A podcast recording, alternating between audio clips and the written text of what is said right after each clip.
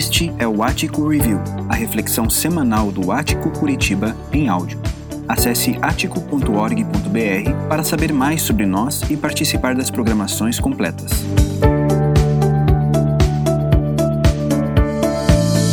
Não é difícil que pessoas que estejam procurando liberdade, sentido para sua existência, alegria, conforto diante de dores, ah, algum tipo de consolo, procurem comunidades cristãs para nessas comunidades cristãs encontrarem algum tipo de refrigério, alegria, consolo.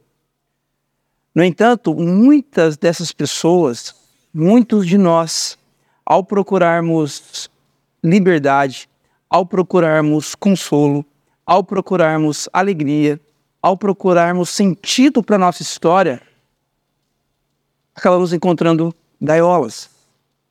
Gaiolas religiosas, gaiolas que nos aprisionam, ambientes que tolhem a nossa liberdade, que nos deixam ah, completamente limitados.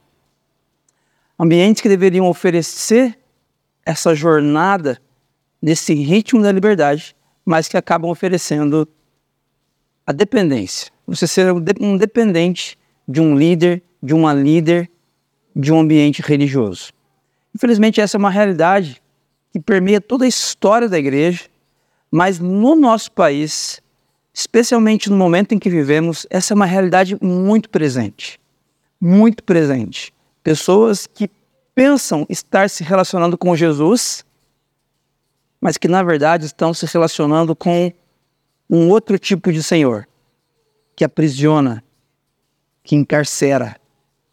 Totalmente diferente. O nosso Senhor Jesus, ele nos convida para uma vida de liberdade, de assustadora liberdade. Será que isso é uma realidade mesmo? Será que a gente está exagerando um pouquinho propondo essa série de mensagens com base na carta de Paulo aos Gálatas, eu quero trazer para vocês aqui algumas marcas de um ambiente de aprisionamento religioso. Algumas marcas que ah, podem definir um ambiente desse. Talvez você não nunca foi constrangido a viver num ambiente desse. Talvez você já foi constrangido a um ambiente de ah, aprisionamento religioso, não com as dez marcas que eu vou mostrar aqui, mas talvez com uma ou duas. Talvez você nunca tenha sido, mas amigos seus, com certeza, familiares, têm sido constrangidos, submetidos a ambientes assim. Essas dez marcas de um ambiente de aprisionamento religioso podem nos ajudar a entender um pouquinho o que a gente está falando. Primeira marca: proibição de ouvir ou ter contato com outros ensinos, pastores e de visitar outras igrejas. Então a pessoa, ela procurando liberdade, procurando sentido para sua história, procurando desenvolver uma espiritualidade baseada em Jesus, ela encontra uma comunidade. E ela se envolve nessa comunidade. E depois de um tempo, o líder ou os líderes dessa comunidade cristã dizem para ela que ela não pode ouvir, não pode ter contato com o ensino de outros pastores, de outras comunidades ou até visitar outras comunidades cristãs. Ela tem que ser fiel, tem que ser leal à comunidade cristã dela pura e simplesmente. Essa é uma marca de uma igreja que aponta para o aprisionamento religioso. Uma segunda marca, impossibilidade de questionar, sob pena de ser considerado afronta ou ofensa. Pastor, o líder, o, a pessoa que está à frente, o dirigente do, do encontro, fala algo e você discorda. E você procura na Bíblia e parece que a sua opinião tem fundamento. Aí você vai conversar com esse líder, com essa líder, mas ele diz assim: peraí, você está duvidando do homem de Deus? Da pessoa que Deus colocou aqui para falar com a comunidade, com a igreja? Impossibilidade de questionar, de ter um olhar crítico. Uma terceira marca de uma igreja, de um ambiente de aprisionamento religioso, é o culto às personalidades, exigência de constantes honras e homenagens e estímulo à entrega de presentes aos líderes. O pastor, ele ele deve ser honrado, o líder ele deve ser honrado. Então, o que nós fazemos? Nós vamos fazer uma vaquinha aqui e nós vamos comprar um presente para ele. Até aí tudo bem, vamos comprar uma camiseta? Tudo bem. Não, a gente vai comprar um carro meu pastor. A gente vai dar um, uma moto para ele. A gente vai comprar um relógio caríssimo para ele. Por quê? Mas por que, que isso acontece? É um culto às personalidades, exigência de constantes honras e homenagens e estímulo à entrega de presente a esses líderes. Uma quarta marca. Os líderes não se relacionam com você, a menos que precisem de algum serviço ou de sua ajuda. Ah, como nesses contextos, um líder ele acaba sendo uma pessoa se considera superior às outras, espiritualmente falando, então ele nem se relaciona com o restante das pessoas, a menos que precise de alguma coisa, de algum, algum tipo de favor. Uma quinta marca: silenciam e expulsam membros divergentes da igreja chegam a proibir os membros de se relacionarem fraternalmente com os que saíram. Olha, aquela pessoa, aquele casal, não faz parte mais agora do nosso ambiente e, e, e nós não podemos nos relacionar com eles sob pena de estarmos concordando com o que eles estão fazendo. E nós vamos num, numa direção completamente oposta à que Jesus nos ensinou. Um sinal, um indicador de um ambiente tóxico de aprisionamento religioso. Uma sexta marca: exigem contribuição financeira, mas não prestam conta de nada. Qualquer dúvida sobre o assunto pode ser considerado como afronta. Então existe uma forte ênfase na contribuição financeira. Você tem que dar o dízimo, você tem que dar a oferta, você tem que dar as primícias, você tem que contribuir num, num culto específico lá. E, e essa ênfase é muito forte, muito intensa, mas não há prestação de contas. Para onde está indo esse dinheiro? Onde está sendo investido? Quem? Para onde é, existe? Temos um caixa para eventualidades? Não sabemos, porque não há prestação de contas com transparência. Uma sétima marca: os líderes contam histórias fantasiosas e mentirosas sobre si. Acreditam serem presentes de Deus para a igreja. A sabedoria bíblica conta para a gente que todos nós, inclusive o líder, independentemente do título que ele tenha, todos nós somos pecadores, somos falhos, estamos todos sobre o mesmo chão. Ninguém é melhor do que ninguém. Mas em ambiente de aprisionamento religioso, o líder ensina de que ele é um presente de Deus para a igreja, para aquela comunidade. E eles contam histórias fantasiosas a respeito de coisas que de repente teriam acontecido com eles. Experiências, grandes experiências, visando manipulação. Manipulação. Uma oitava marca de uma igreja, de um ambiente de aprisionamento religioso, líderes que exigem tratamento diferenciado para sua família. Então, a família do líder, ela, ela vive sob um ritmo de pompa, ela tem honras, ela tem é, desfruta de algumas iguarias que outras pessoas não. Existe, uma, existe um desequilíbrio muito claro que deve chamar a minha, chamar a sua atenção. Uma nona marca, exigem a confissão dos pecados mais íntimos. Confissão de pecado, gente, é bíblico, tá? É bíblico, mas você não precisa confessar para mim. A palavra de Deus diz que você pode confessar os seus pecados uns aos outros. E à medida que você fizer isso, você vai sendo perdoado. Você vai expondo aquilo que machuca você por dentro. No entanto, se você ficar preso a um líder porque você precisa se confessar a ele, mais ou menos com o que acontece no catolicismo, o que você está fazendo é empoderando esse líder muitas vezes. Para quê? Para ele usar essas informações como arma de controle. Nós encorajamos a confissão de pecados, ela é extremamente bíblica. Mas você não precisa confessar os seus pecados para o seu pastor, para o seu líder. Você pode confessar para a pessoa que está do seu lado e vocês podem orar juntos e vocês serão perdoados. Uma décima marca. Exigem prestação de contas de todos os aspectos de sua vida. É, é esse desdobramento do controle, da arma de controle. Porque controlando, nós estamos falando do quê? De uma gaiola gigante. Nós falamos na semana passada, e eu lembro vocês hoje, de que quando nós estamos numa gaiola, não é fácil sair. Se você já viveu em um ambiente que continha uma dessas marcas, ou se você conhece pessoas que estão submetidas a ambientes assim, essas pessoas não conseguem sair com facilidade. Na verdade, é um milagre que elas deixem esses ambientes. Por quê? Porque ambientes de aprisionamento religioso são ambientes de abuso. E ambientes de abuso geram dependentes. Dependentes. Nós não conseguimos sair sozinhos. Mas, Carlos, de quem que a gente está falando? De todos nós. Eu não quero aqui, irmãos e irmãs, expor nenhuma comunidade cristã, nenhum tipo de líder. Eu quero aqui que nós nos coloquemos em primeiro lugar aqui para sermos transformados, alinhados por Jesus, porque um ambiente de aprisionamento religioso, ele não escolhe denominação. Ele não escolhe bairro da cidade. Ele não escolhe classe social. Tem ambiente de aprisionamento, aprisionamento religioso de todas as maneiras, de todas as formas, em todos os lugares da nossa cidade e do país. Nós queremos denunciar uma prática, uma prática e queremos que o Espírito Santo nos guie para um outro caminho. Será que isso acontece com a gente mesmo? Será que isso acontece com pessoas da nossa comunidade também? Para essa série, nós colhemos alguns depoimentos de pessoas da nossa comunidade, da nossa igreja.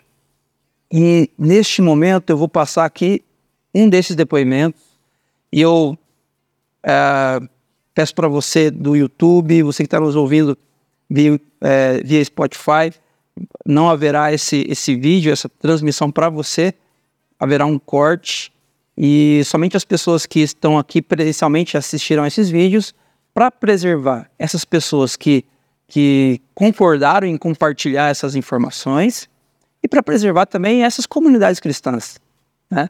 Nosso objetivo não é de forma nenhuma fazer uma crítica aqui ácida de forma a, a desconsiderar o que Deus está fazendo também nesses ambientes. Mas nós precisamos sim denunciar a prática do abuso espiritual, religioso, do aprisionamento religioso. Assistam, por favor.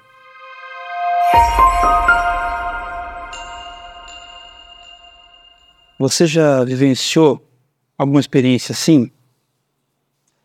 De, de aprisionamento religioso? É, em outros níveis, talvez com uma daquelas dez marcas. Você já vivenciou uma situação assim? Essa é uma, uma realidade no nosso país. Infelizmente, essa é uma realidade. Nós não estamos falando de, de uma comunidade cristã específica. Nós estamos falando de, uma, de um comportamento que se repete que ele é praticamente um padrão em inúmeras comunidades cristãs. Eu diria hoje que comunidades saudáveis que lutam contra isso aqui, elas constituem exceção. Elas existem em todas as cidades do nosso país pela graça de Deus, mas são exceção. E essa é uma realidade que ela nos machuca, ela nos lesa, como você viu no depoimento, ela em vez de trazer benefício, em vez de ensinar para um casal um ritmo de vida leve, com que faça com que eles se alegrem juntos e, e criem melhor os seus filhos, pelo contrário, faz com que eles tenham dificuldade no seu relacionamento. Por que, que isso acontece? Porque não é com Jesus que nós estamos nos relacionando. Nós estamos dentro de uma gaiola, aprisionados, tolhidos da nossa liberdade, da nossa capacidade de sermos quem o Criador nos fez para ser. Agora, isso acontece porque nós acrescemos na mensagem do Evangelho algumas informações que não têm a ver com as boas novas de Jesus. E nesse sentido eu quero mostrar para vocês rapidamente esse diagrama que fala da grande história do que Deus está fazendo na história. Por que, que a gente precisa entender isso aqui? Por que isso aqui é tão importante? Porque você tem uma régua, você tem um, um olhar para a história a partir do qual você interpreta as coisas que acontecem com você. Quando você olha com a lente equivocada, você conclui, você tira conclusões que não são as melhores ou as mais saudáveis. A palavra de Deus, ela tem um caminho para nós, para nós entendermos isso que está acontecendo dentro dessa, desse ambiente religioso, como nós estamos conversando aqui. Esses símbolos, eles expressam ah, atos de Deus na história, coisas que aconteceram na história da humanidade. O primeiro, a primeira setinha virada para baixo, fala da criação. Deus criou todas as coisas boas. Deus criou você perfeito, perfeita, para que você tivesse um relacionamento significativo com Deus e uns com os outros, para que você fosse livre, livre, para que você não fosse um pássaro engaiolado, para que você estivesse livre para ser não quem você quer ser, livre para ser quem o Criador fez você para ser. Mas a sabedoria bíblica conta também, nesse segundo símbolo do diagrama, esse X, que algo deu errado.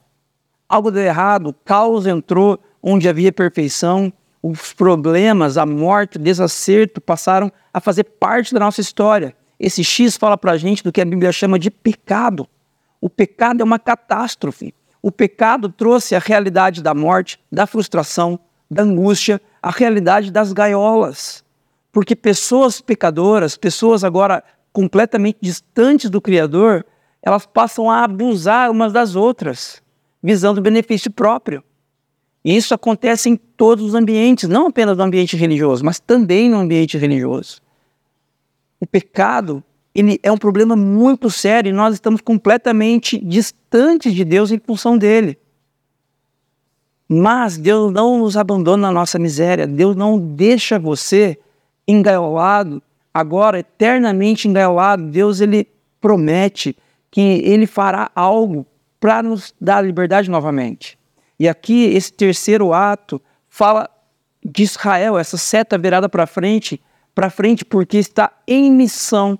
Israel está agora em missão, a missão de ser luz para todos os povos e que a partir de Israel surja alguém que nos reconectará ao Pai, que nos tirar nos tirará das gaiolas religiosas. Alguém que nos reaproximará de Cristo, de Deus e nos fará livres. Livres. Esse alguém é Jesus. E é o quarto símbolo aqui do nosso diagrama, essa cruz que expressa a vida de Jesus, aquele que viveu entre nós como um de nós, mas que não pecou, viveu uma vida perfeita, foi crucificado, foi esmagado na cruz do Calvário, mas três dias depois ressuscitou e está vivo à direita de Deus Pai. Essa é boa notícia. O nome dessa história que encontra o ápice na cruz é a história do Evangelho. A palavra Evangelho é uma palavra grega que significa boas notícias. Por que boas notícias? Boas notícias porque antes existia uma má. A má notícia era o pecado. Nós estávamos completamente separados de Deus. Nós estávamos eternamente engaiolados em um contexto de abuso, em diferentes situações. A boa notícia é que Jesus, somente Jesus, não tem nada a ver com você, não tem nada a ver com o que eu faço, tem a ver com o que Jesus fez na história. Jesus é a boa notícia, ele é o Evangelho. A mensagem do Evangelho é a liberdade devolvida para mim e para você para que nós não estejamos mais submetidos a igrejas que têm aquelas dez marcas.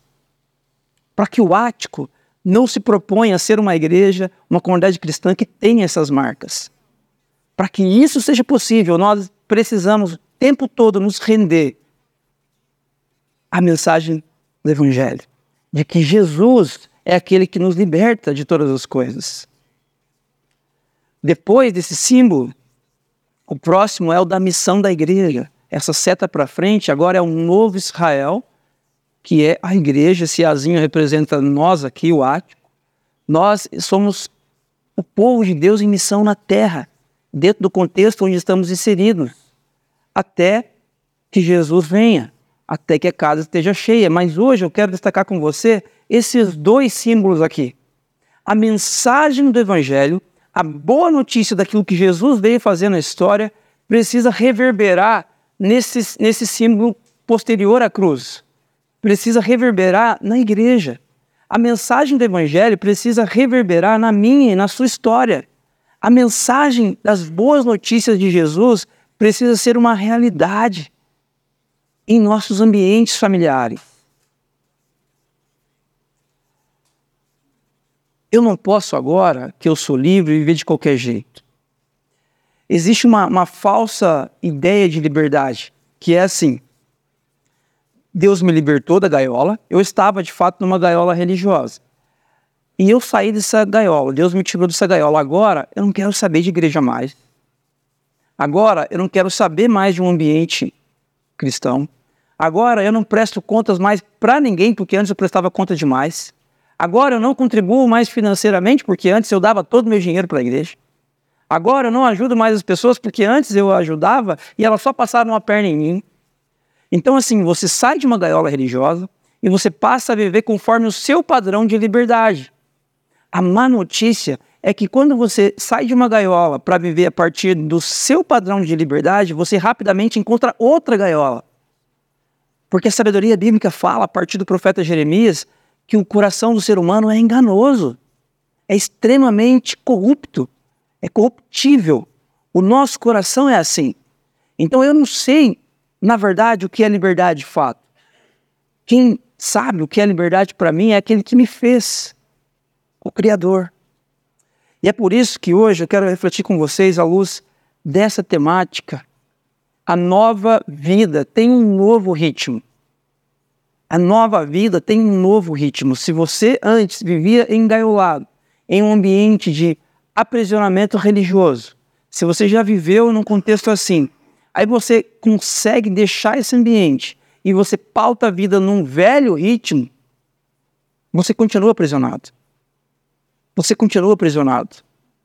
De alguma forma, você continua em um contexto de escravidão. O que diz para você que a sua vida de fato é nova, que você desfruta de uma liberdade, é que agora o ritmo da sua existência é completamente outro. A cadência da sua caminhada é completamente outra. As coisas mudaram completamente na sua história. Por quê? Porque essa nova vida que você vive hoje, ela possui um novo ritmo, para a gente falar sobre isso, eu quero convidar você a olhar comigo para segunda carta, uh, para o segundo capítulo da carta de Paulo aos Gálatas. Nessa carta, Paulo ele está advertindo os discípulos e as discípulas de Jesus daquela região. Por quê? Porque eles estão se perdendo, eles estão sendo uh, corrompidos, eles estão ouvindo demais o que os líderes ali estão dizendo. E os líderes que têm se aproximado daqueles discípulos, eles estão acrescendo, eles estão inserindo informações na mensagem do Evangelho. Vamos lembrar, a mensagem do Evangelho, naquele diagrama, é a cruz, certo? As boas notícias daquilo que Jesus fez por mim e por você, fez por nós.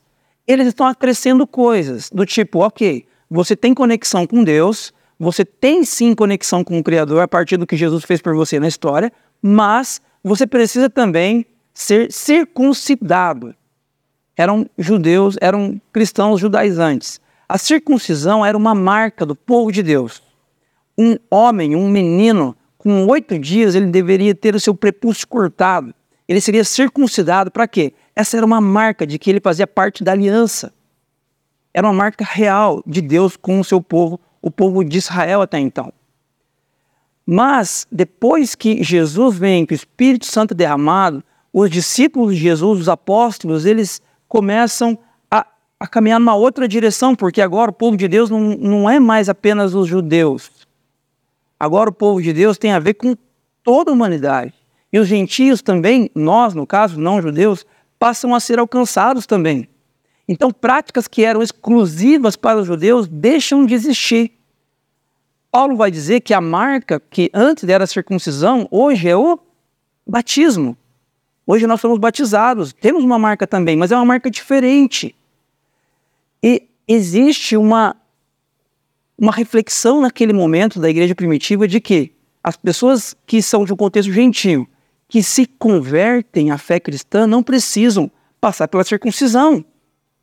Ainda que os gentios que se convertem não precisam é, comer as comidas que os judeus necessariamente comiam, porque eles entendiam que algumas comidas eram impuras. Ainda que as pessoas que se converteriam da, é, para a fé cristã, não precisavam também guardar os rituais de purificação dos alimentos. E uma outra questão é de que o dia do Senhor deixaria de ser naquele momento sábado e passaria a ser o domingo, porque no domingo Jesus ressuscitou. Essas eram questões presentes nessa igreja que está começando depois da ressurreição de Jesus. Mas os judeus, os cristãos judaizantes, eles entravam nesses ambientes, como aqui na Galácia, e eles começam a falar: olha, o que Paulo falou é verdade, mas ó, é melhor não deixar de circuncidar seu filho, viu? Porque, sei lá, eu acho que Deus não, não revogou essa questão. Ó, tem que guardar sim os rituais de purificação quanto os alimentos. Paulo, então, ele começa a escrever chamando a atenção daqueles cristãos, daquelas cristãs, para que eles não deixem a mensagem do Evangelho. Eu quero destacar com vocês aqui algumas coisas nessa manhã, para que nós possamos entender que essa nova vida tem uma cadência, ela tem um novo ritmo. A primeira delas é: irmãos, irmãs, não se submetam a falsos irmãos, nem por um instante. Nós somos uma geração de pessoas que tem muitos contatos, não necessariamente relacionamentos profundos, mas muitos contatos, muito em função das redes sociais. Nós, como brasileiros, temos muitas dificuldades de dizer não. O brasileiro, como padrão, é, claro que algumas pessoas, é, existem exceções, pessoas de um jeito e de outro, mas o brasileiro, via de regra, ele tem dificuldade para dizer não e ele é uma pessoa extremamente relacional. E quando eu digo para você, não gostei do que você fez, a chance de você levar para o pessoal e entender que eu estou falando para você que eu não gosto de você é muito grande. O brasileiro faz isso. É o nosso jeito. Mas eu quero desafiar você nesse olhar referente à sua espiritualidade. Não se submeta a falsos irmãos nem por um instante. Mas, Carlos, chamar de falso é muito forte. Vai que é um homem que errou, está fazendo coisas erradas, mas assim, é um homem de Deus. Complicado assim chamar a pessoa de falsa, né? A pessoa que perverte a mensagem do evangelho, segundo Paulo, Paulo vai chamar essa pessoa de um falso irmão, uma falsa irmã. Eu quero dizer para você, nem por um instante se submeta a esses irmãos. O que está em jogo aqui é muito sério. Olha o que Paulo vai dizer a partir do verso 1 do capítulo 2. 14 anos depois, voltei a Jerusalém, dessa vez com Barnabé, e Tito também nos acompanhou. Só para vocês entenderem, Paulo ele se converte no caminho para Damasco, ele encontra Jesus, Jesus o transforma. Ele não vai para Jerusalém, ele vai para a Arábia, como diz no, no, capítulo 1. Ele fica três anos lá. Depois desses três anos, ele sobe para Jerusalém e fica 15 dias ali com Pedro e com Tiago. E depois desses 15 dias, ele só volta para Jerusalém 14 anos depois. Olha só, fui para lá por causa de uma revelação. Reuni-me em particular com os líderes e compartilhei com eles as boas novas que tenho anunciado aos gentios, aos não cristãos. Aliás, desculpa, aos não judeus.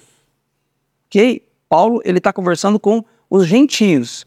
Queria me certificar de que estávamos de acordo, pois temia que meus esforços anteriores e presentes fossem considerados inúteis. Parece que o temor de Paulo aqui é justamente com relação a essas questões é, essas questões que são acrescidas ao Evangelho. Paulo queria voltar a conversar e ver se ele está indo no caminho certo. Se nesses 14 anos ele está de fato compartilhando somente as boas novas de Jesus. Mas eles me apoiaram e nem sequer exigiram que Tito, que me acompanhava, fosse circuncidado, embora fosse gentil. Então, parece que Paulo, trazendo Tito, ele tinha um temor de que os religiosos ali de Jerusalém que fossem ah, judeus cristãos, que eles quisessem circuncidar a Tito, mesmo ele não sendo judeu, sendo grego. Mas não, eles não impuseram isso. Texto continua.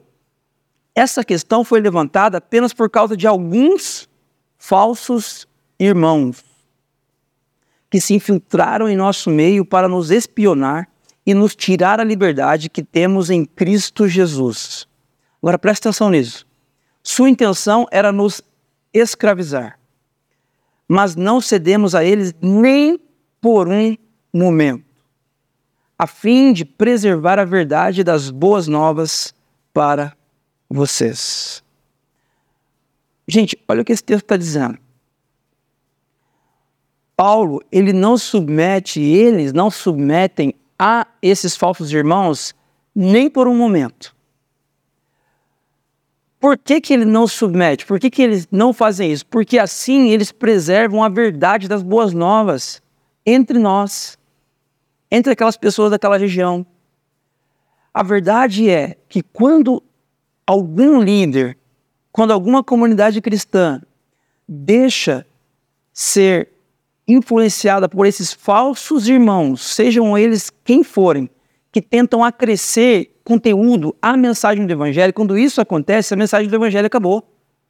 Acabou a mensagem do Evangelho. Porque Evangelho não é merecimento. Evangelho não é mérito. Evangelho é graça. São as boas novas daquilo que Jesus fez por nós na história.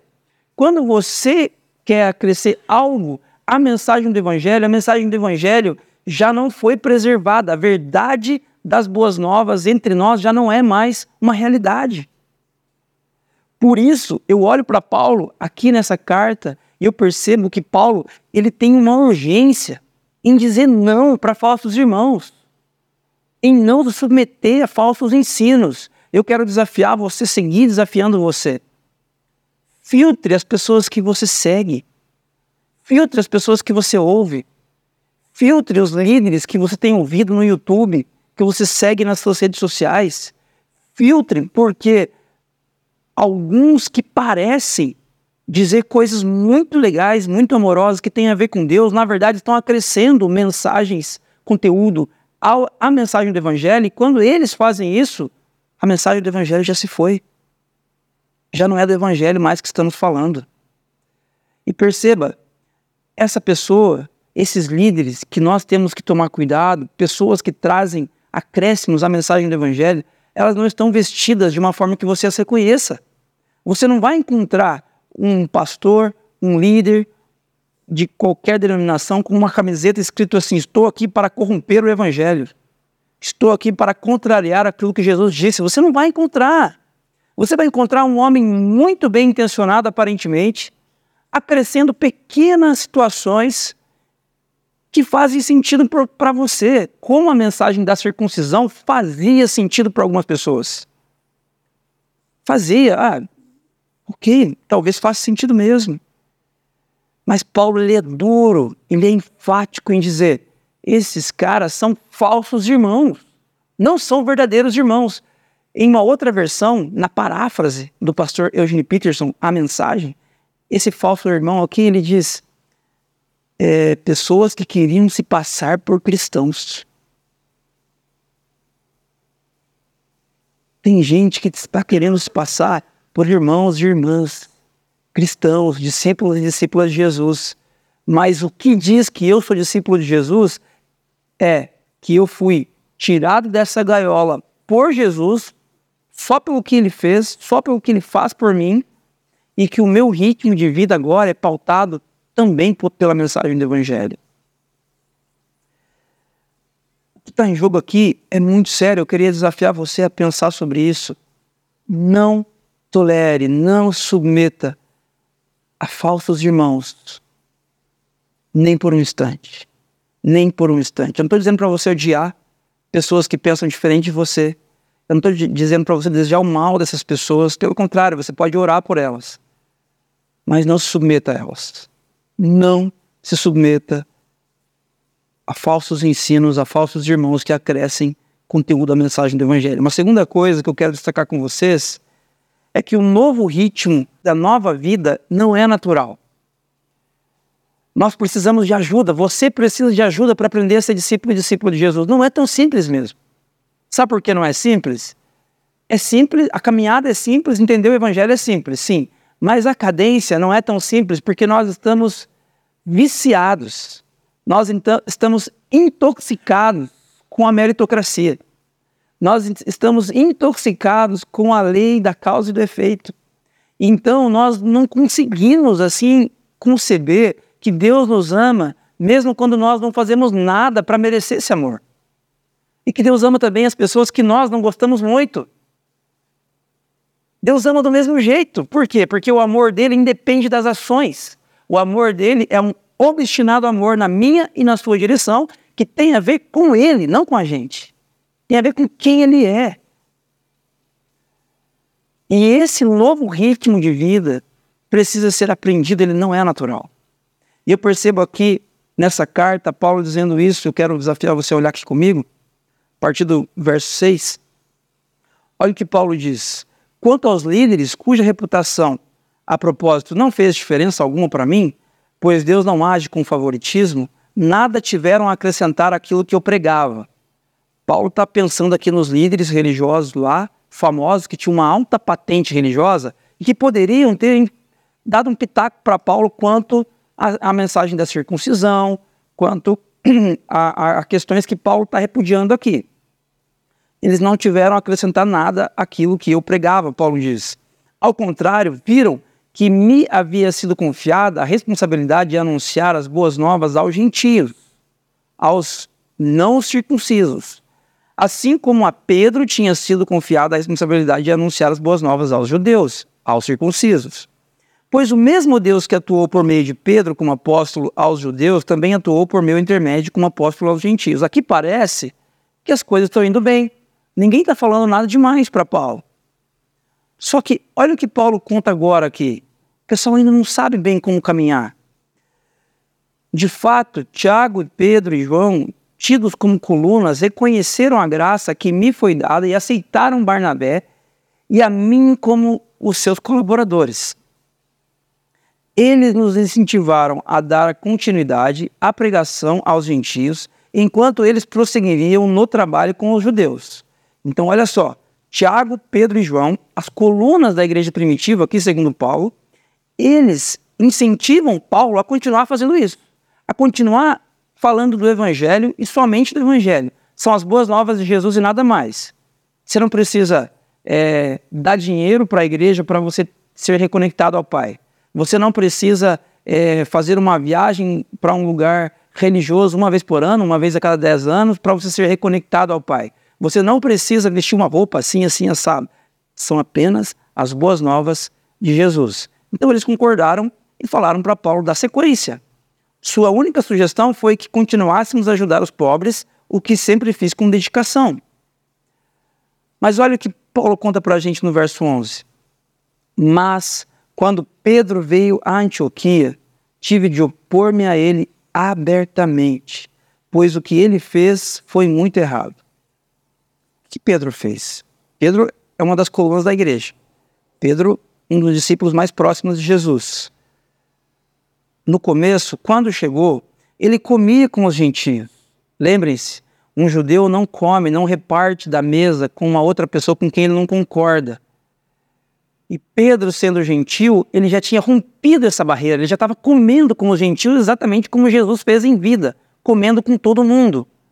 Então, no começo, quando chegou ele, Pedro comia com os gentios. Mais tarde, porém, quando vieram alguns amigos de Tiago, lá de Jerusalém, judeus, começou a se afastar com medo daqueles que insistiam na necessidade da circuncisão. Como resultado, outros judeus imitaram a hipocrisia de Pedro, e até mesmo Barnabé se deixou levar por ela. Quando vi que não estavam seguindo a verdade das boas novas, disse a Pedro diante de todos: Se você que é judeu de nascimento, vive como gentil e não como judeu, por que agora obriga esses gentios a viverem como judeus? O que eu quero dizer para vocês aqui, irmãos, não é fácil o ritmo das boas novas. O novo ritmo dessa nova vida, ele não é natural. Para Pedro não foi. Alguém tem alguma dúvida aqui de que Pedro conheceu Jesus de perto? Não, Pedro teve experiências fantásticas. Pedro apesar de ele ter negado Jesus três vezes, ele foi muito próximo de Jesus, muito amado por Jesus. Ele ouviu coisas de Jesus que outros discípulos não ouviram. Ninguém duvida da experiência fantástica que Pedro teve. No entanto, este Pedro ainda não tinha entendido o novo ritmo dessa nova vida aqui, até aqui nesse contexto. Pedro ainda está titubeando, Pedro ainda está pisando em ovos, ele não sabe muito bem para onde ir. porque não é algo natural. A minha tendência é tratar o meu filho bem quando ele me obedece. A minha tendência é ser ríspido com ele quando ele me desobedece. Não é essa a nossa tendência? Mas o nosso Pai Celestial ele age a partir de uma lógica diferente. Óbvio que ele não quer que você o desobedeça, mas ele segue amando você independentemente daquilo que você faça. E não há nada que você possa fazer que aproxime você mais de Deus. A única coisa que aproxima você do Criador é a mensagem do Evangelho. E olha a consequência de quando nós fazemos isso. Pedro, a hipocrisia de Pedro afeta Barnabé. A minha hipocrisia, quando eu sou legalista, quando você é legalista, nós contagiamos as pessoas que estão ao nosso redor. É, faz sentido. O Carlos falou lá que é só sobre Jesus, nada mais. Eu estava conversando aqui com fulano e ele disse uma coisa. Também não dá, né? Para a gente ter esse tipo de posicionamento nas redes sociais, eu acho que não dá. Se for para ser desse jeito, eu acho que, que não pode. Eu acho que é a mensagem de Jesus, sim, aquilo que ele fez, mas mais isso, isso, isso isso. Nós estamos agindo como Pedro, repreendido aqui neste momento. Nós estamos agindo como os cristãos judaizantes. Nós estamos agindo como que engaiolados ainda. O pastor americano Tim Keller, falecido recentemente, ele fala algo que vale a pena destacar aqui. O Evangelho não é religião. O Evangelho também não é irreligião, mas algo completamente diferente. Uma terceira via de relacionamento com Deus por meio da graça. A minha tendência é sair da gaiola e viver da minha maneira. Pedro sai da gaiola. Pedro sai da gaiola, mas aí ele, eu vou fazer do meu jeitão, vai. Sempre deu certo. Eu, eu conheci Jesus, caminhei com ele três anos e meio, mas agora eu vou fazer do meu jeitão.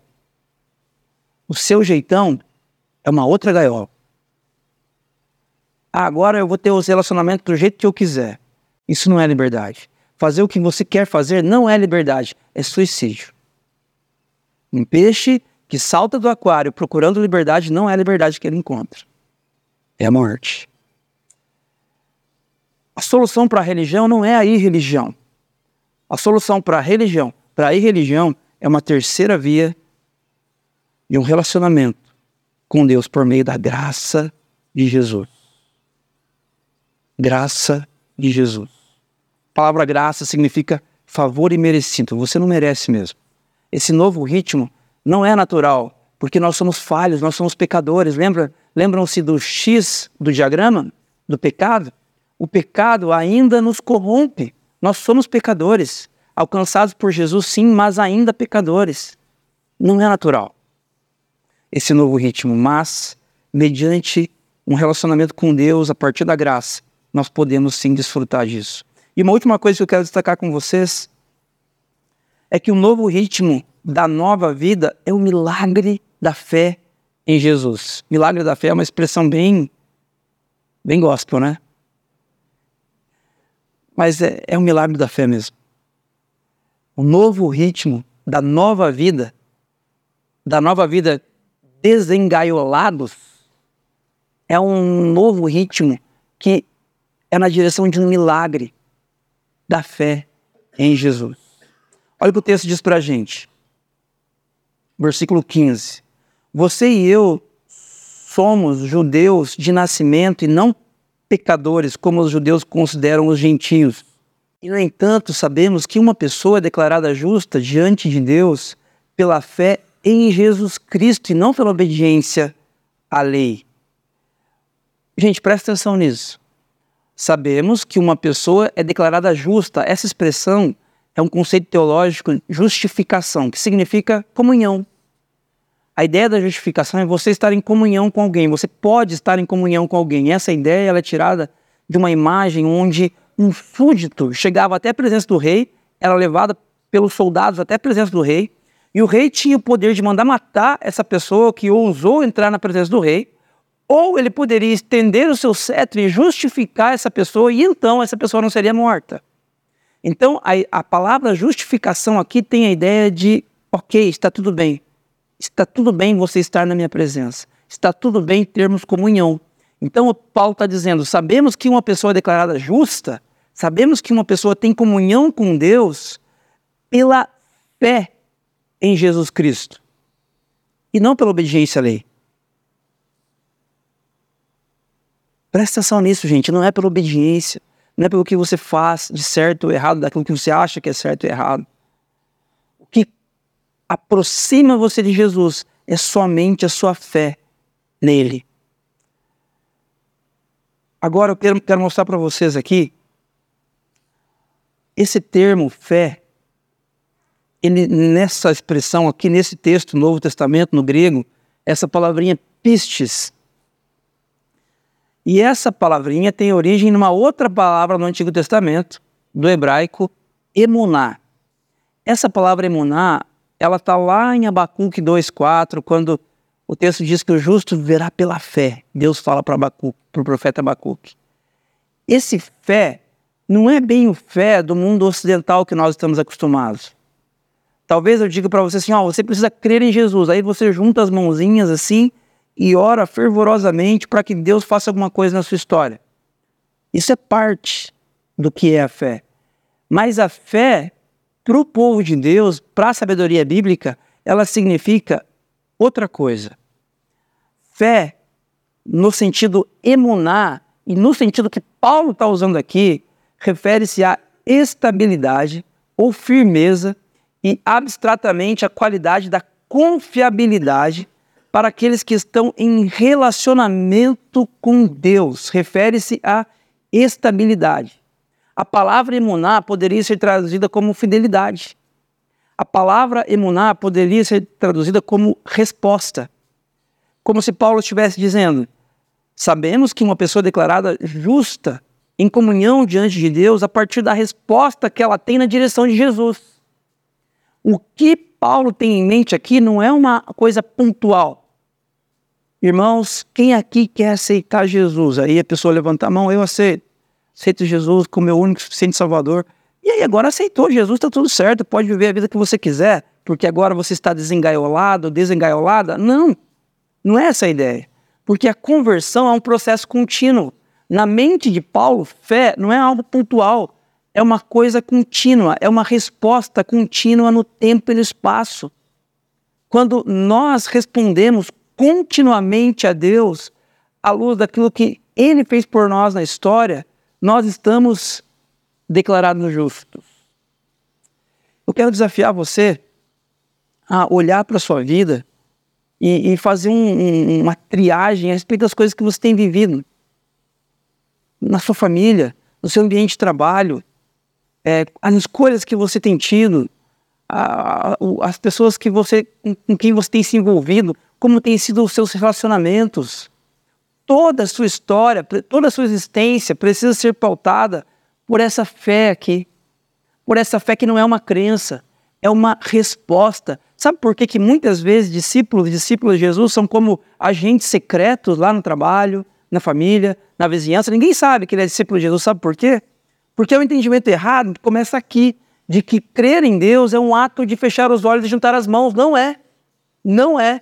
Crer em Jesus, fé em Jesus é uma resposta. É uma resposta em todas as áreas da sua vida. Tem a ver com os contratos que você faz, tem a ver com os impostos que você paga, tem a ver com as contas que você paga, tem a ver com os bons dias, boa tardes, boa noites que você dá, tem a ver com os abraços, com a paciência que você tem, tem a ver com a maneira como você se relaciona com seus filhos, tem a ver como você trata sua esposa, tem a ver como você trata seus desafetos, tem a ver como você encara a política, tem a ver como você olha para a economia, como você enxerga o seu dinheiro.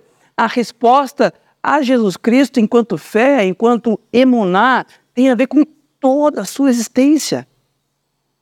Esse novo ritmo é um milagre. Porque quem aprende isso sozinho? É um milagre que Jesus faz em mim e em você, que o Espírito Santo me ensina e capacita você para que você seja um dia de cada vez mais parecido com Jesus e menos parecido com a sua versão. Afetada pela queda, afetada pelo pecado. Finalizando, mas se a busca da justiça por meio de Cristo nos torna culpados de abandonar a lei, isso torna Cristo responsável por nosso pecado? De maneira nenhuma. Se, pois, reconstruo o antigo sistema da lei que já destruí, então faço de mim mesmo transgressor da lei. Pois quando procurei viver por meio da lei, ela me condenou. Portanto, morri para a lei, a fim de viver para Deus. Fui crucificado com Cristo. Assim já não sou eu quem vive, mas Cristo vive em mim. Portanto, vivo neste corpo terreno pela fé no Filho de Deus que me amou e se entregou por mim. Olha só, não considero a graça de Deus algo sem sentido, pois se a obediência à lei nos tornasse justos diante de Deus, não haveria necessidade alguma de Cristo morrer. Isso é muito forte. Se é por sua obediência, pelas coisas que você faz, pelas ofertas que você dá, pela honra que você dá aos seus líderes, se é por sua obediência que você é aceito por Deus, então não precisava Jesus morrer. Tem a ver com o que Jesus fez e nada mais. Esse novo ritmo, ele é um milagre. E que eu quero desafiar você a viver, desde que você submeta a sua existência, toda a sua existência, todas as áreas da sua vida ao Evangelho. Tim Keller de novo diz: a vida cristã é, portanto, um contínuo processo de realinhamento, de colocar tudo em conformidade com a verdade do Evangelho. Para você se aproximar de Jesus, primeira vez que você ouviu a mensagem do Evangelho, como que você faz para ser reconectado ao Pai? Evangelho, boas novas de Jesus. Ah, você é pecador, você se arrepende dos seus pecados e pelos méritos de Jesus você é reconectado ao Pai. Essa é a boa notícia. Faz 30 anos que você é discípulo de Jesus. Como que você faz para se aproximar cada vez mais de Jesus, de Deus? Evangelho, as boas notícias daquilo que Jesus fez na sua história e vai fazer a partir de você.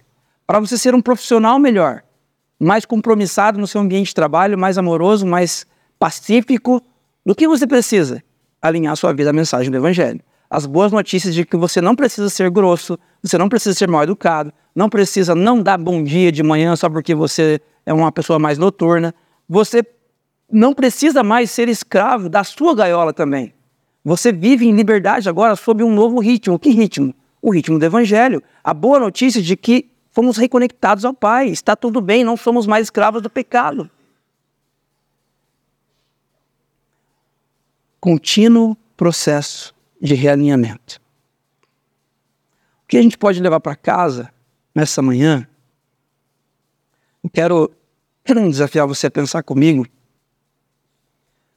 E eu quero que você imagine que a sua vida é como um carro. E hoje você trouxe esse carro para alinhamento, balanceamento, cambagem, é, para que o seu carro esteja alinhado eu quero que você não alinhe o seu carro a qualquer discurso de prosperidade, qualquer discurso de curas e milagres, qualquer discurso que tenha a ver com vitórias, que tenha a ver com palavras profundas de sabedoria, mas que não tenha a ver com o evangelho. Que nessa manhã você alinhe a sua vida somente à mensagem do evangelho. E quando você fizer isso, um dia de cada vez. Assim como Pedro, que estava aprendendo ali, e Deus tem paciência com a gente, nós vamos aprender. Nós vamos aprendendo um dia de cada vez a respeito desses leves ritmos da graça de Jesus. Primeira coisa que eu quero compartilhar com vocês, para vocês levarem para casa, não se submeta a falsos irmãos, nem por um instante sob pena da verdade do Evangelho desaparecer. Quando falsos irmãos jogam coisas assim brilhantes, bonitas, interessantes, você olha, você se apropria daquilo. A mensagem do Evangelho é diluída na sua história. Não submeta a falsos irmãos nem por um instante. Ainda, é natural você sentir dificuldade em entender a leveza da graça em um primeiro momento. É natural. Mas, Carlos, parece descompromisso, parece que, que eu nem estou é, fazendo por merecer. É isso mesmo, você não está fazendo nada para merecer. É difícil de entender no primeiro momento.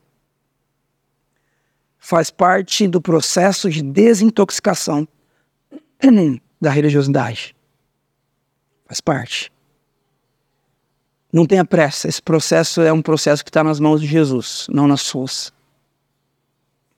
Por último, Deus, por meio do Espírito Santo, é quem capacita você a desenvolver toda a sua existência em resposta à graça.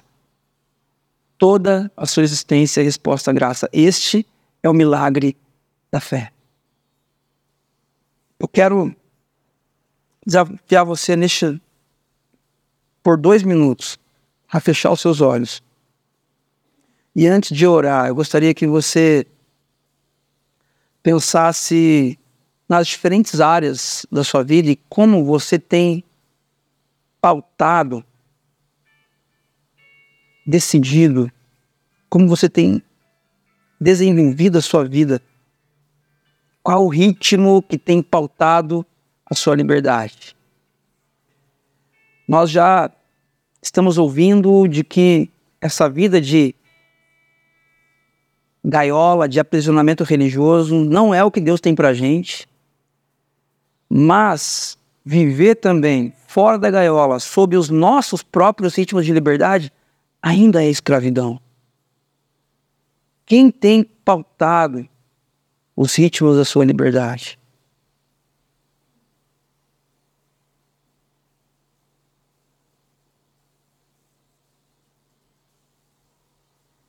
Deus de graça, por favor, peço que o Senhor realinhe a nossa vida, Pai, à liberdade. Nós vivemos tanto tempo aprisionados, tanto tempo engaiolados, que assim como Pedro, nós não sabemos como agir diante de algumas situações. E nós ainda temos atitudes de tem a ver com a religiosidade, não a ver com o evangelho. Nós ainda tratamos as pessoas por aquilo, por aquilo que elas fazem por nós. Nós ainda recompensamos o cônjuge a partir de como ele nos trata. Nós ainda vivemos sob os ritmos da religiosidade.